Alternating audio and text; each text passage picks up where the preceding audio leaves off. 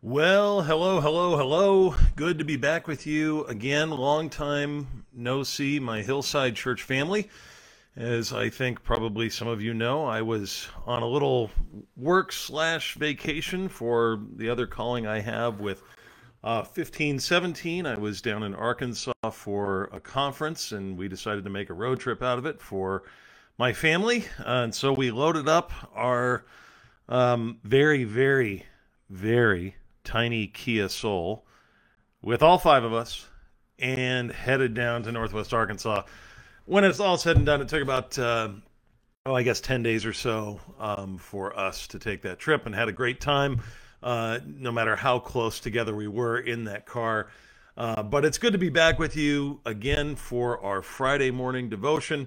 Uh, before we hit really Good Friday, we had been looking at various objections that people have to um, to faith, to the miraculous, to the idea of God, to the pro, you know, bringing up things like the problem of evil, and we've tried to kind of hash those things out and say, here's some reasonable ways that we can uh, justify faith, justify the idea of faith in God, and that it's not irrational to believe such things. That yes, there are objections up there, out there, but there are also good responses to those objections that at least make it plausible that Christianity is true.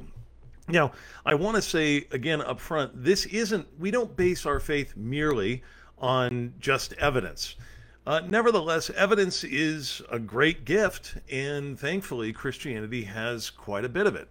Um, so there's going to be things and there's going to be mysteries in which we're called to place our faith as Christians that we might not always be able to answer or reconcile. The idea of the dual natures of Christ, for example, or the Trinity, or you know God's sovereignty and man's will. You know, there, there's things like that that are tough for us to to try and explain. That's very understandable. Um, but but nevertheless, even though there's these philosophical conundrums, there are at least reasonable responses that the, that the church has worked out for the last couple thousand years. So, so I want to go over that with you today. Uh, so thanks for joining me. We are um, today we're going to be looking at the objections to the Bible, and specifically, like we're going to be dealing with the question: Is the Bible trustworthy? Can we actually believe what it says is true? Uh, because if we can't, then that's a big problem for the Christian faith, since the cornerstone of it is indeed the scriptures. So here's some of the objections you might have heard. The Bible's been translated so many times, there's no way we can know what actually happened. The Bible's full of myths and miracles that we obviously know don't happen in the world, so we can discount it for that. Or maybe a fairly modern objection, not new, but it's gotten some tread as of late, which is that, you know, um, there were other stories, other gospels, quote unquote, about Jesus, and they didn't get included in the Bible, and why not? And aren't they just as uh, reliable, etc. That was sort of those are sort of the objections that are brought up. Now, if you're a Christian and you face questions like these, the question for, that I have for you is do you know what you might say when someone brings these things up?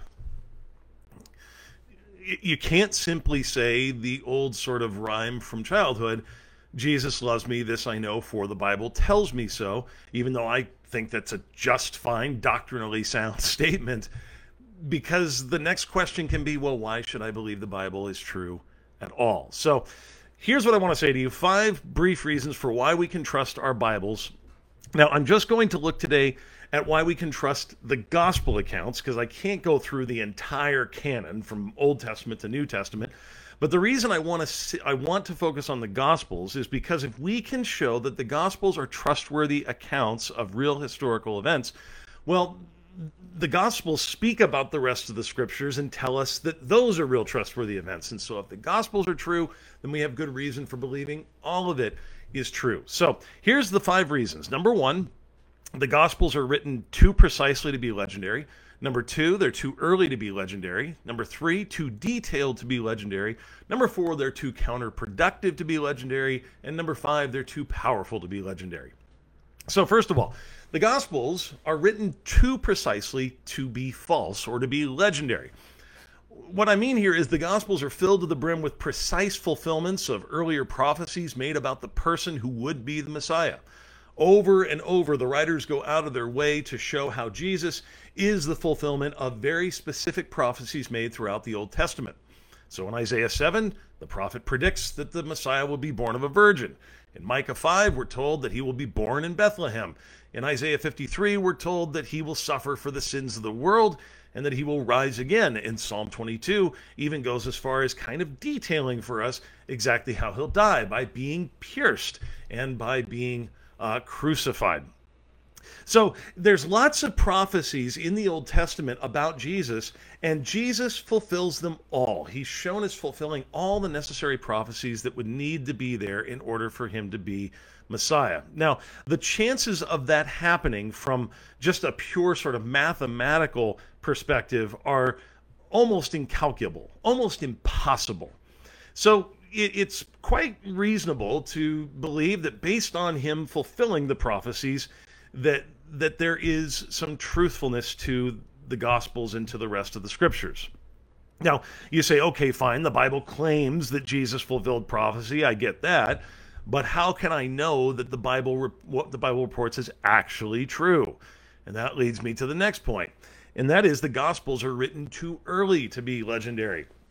Even non believing scholars of the New Testament will acknowledge that the Gospels at least began being written no more than 30 to 40 years after the events themselves took place, and frankly, probably much sooner, but we're being generous here. Um, even beyond that, the earliest letters of the New Testament were written no more than 15 to 20 years after the events reported, maybe even sooner when it comes to letters like Paul's letter to the Galatian church or to or, or James' uh, letter. Now, why is that significant? Well, it's generally taken for granted that in historical circles that the closer a historical account is written to the actual events, the more reliable it is. I, I think that probably makes sense to most of you. That's how historians try to determine what's true from false about a particular historical person or particular historical event. And the reason that is is because the closer it is to when the time uh, it's supposed to have taken place, the, le- the the more difficult it is for people to just make stuff up. The Gospels, Gospels were far too widely circulated amongst those who could have proven it wrong if it was made up or embellished stuff. Uh, Richard Bauckham, great New Testament scholar who has written quite a bit about this, points out that in Mark's Gospel, most likely the earliest Gospel account, he tells us the man who helped Jesus carry his cross, Simon of Cyrene, was the father, quote, of Alexander and Rufus. Now, there's no reason for the author to include such names unless the readers know or could have access to them.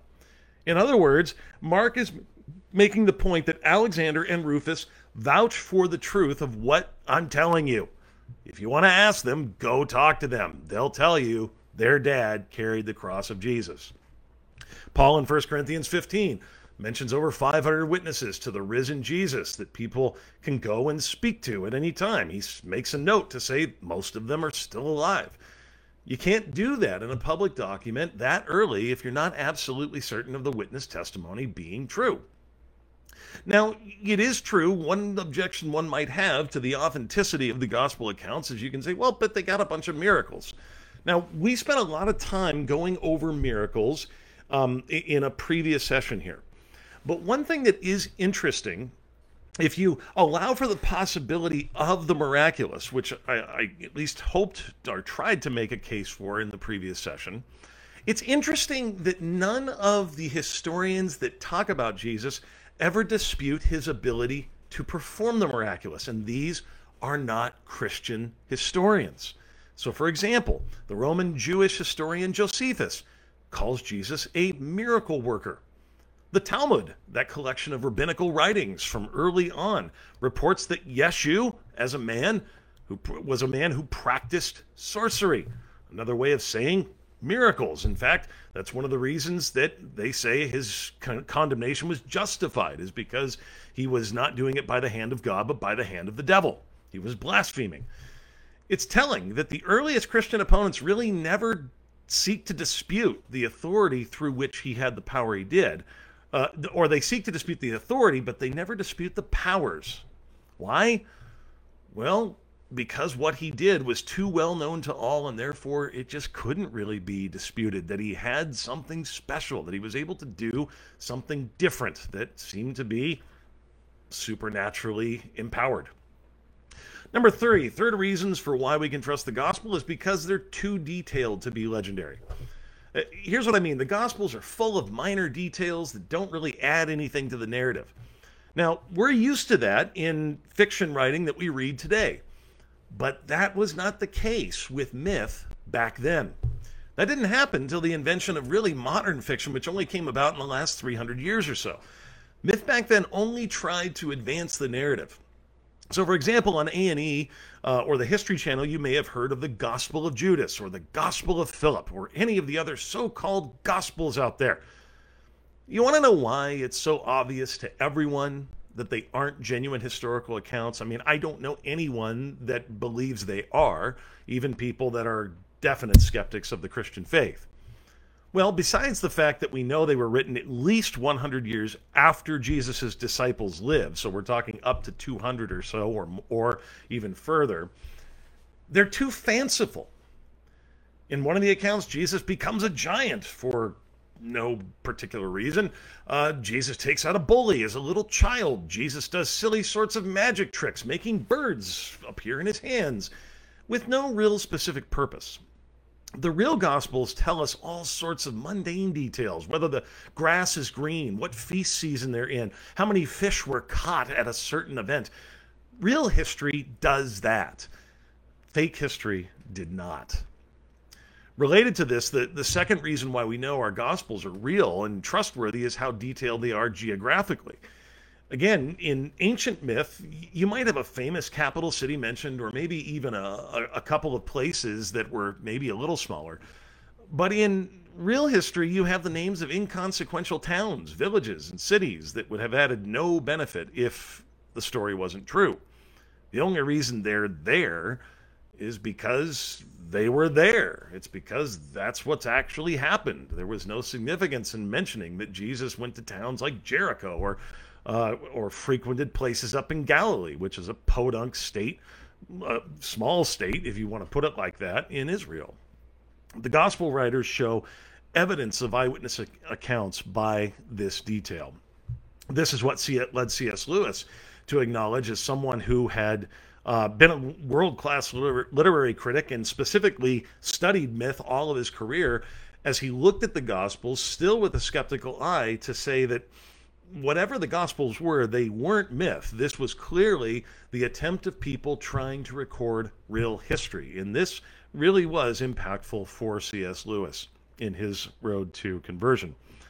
Fourth reason we can trust the Gospels, they're too counterproductive to be legendary. And what I mean by that is the, Gospels report all sorts of raw, earthy, uh, frankly, what historians call embarrassing details about the heroes.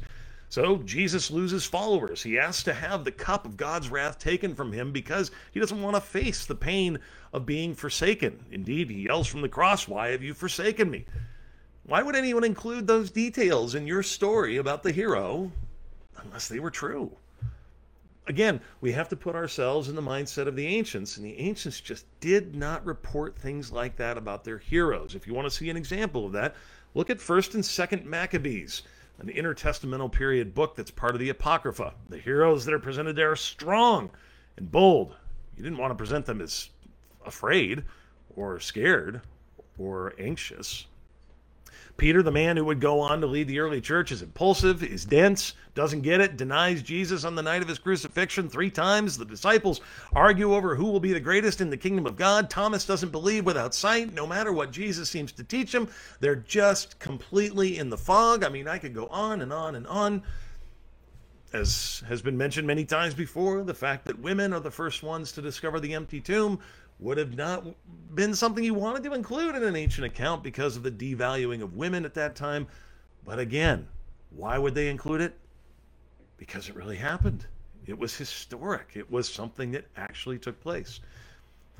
And then the last reason, which again I will acknowledge is an argument uh, not from logic, but just from the, it's an experiential argument. And that is the scriptures are too powerful to be legendary. Here's what I mean the number of people throughout history that have begun reading the Bible seriously, even skeptically, that have found themselves so often transformed by its content indeed leads me to believe that there's something different about this book. People have found over and over again as they've read that they are convicted about their own problems and indeed see their own need for a Savior. And indeed, that leads them to see that Jesus Christ is the Savior they need. So, you know, this is these are five five brief reasons for why we can trust the Gospels. And if we can trust what the Gospels say, which tell us that the rest of the Bible is indeed trustworthy and inspired by God, then we can then we it's reasonable at least to believe we can trust what we read in the rest of the book. Now, uh, we haven't gone over everything in our objections. I think next week I'm going to wrap up this brief series going over the objections people have to faith by looking at maybe maybe the most controversial objection in our time, and that is how on earth can you say Jesus is the only way? Well, I hope you'll join me for that. I'm looking forward to seeing you in person this Sunday. I'll be there for both services as we confirm some uh, uh, confirmation students and celebrate together as a church family. God's richest blessings to you, and may you have a wonderful weekend. Bye.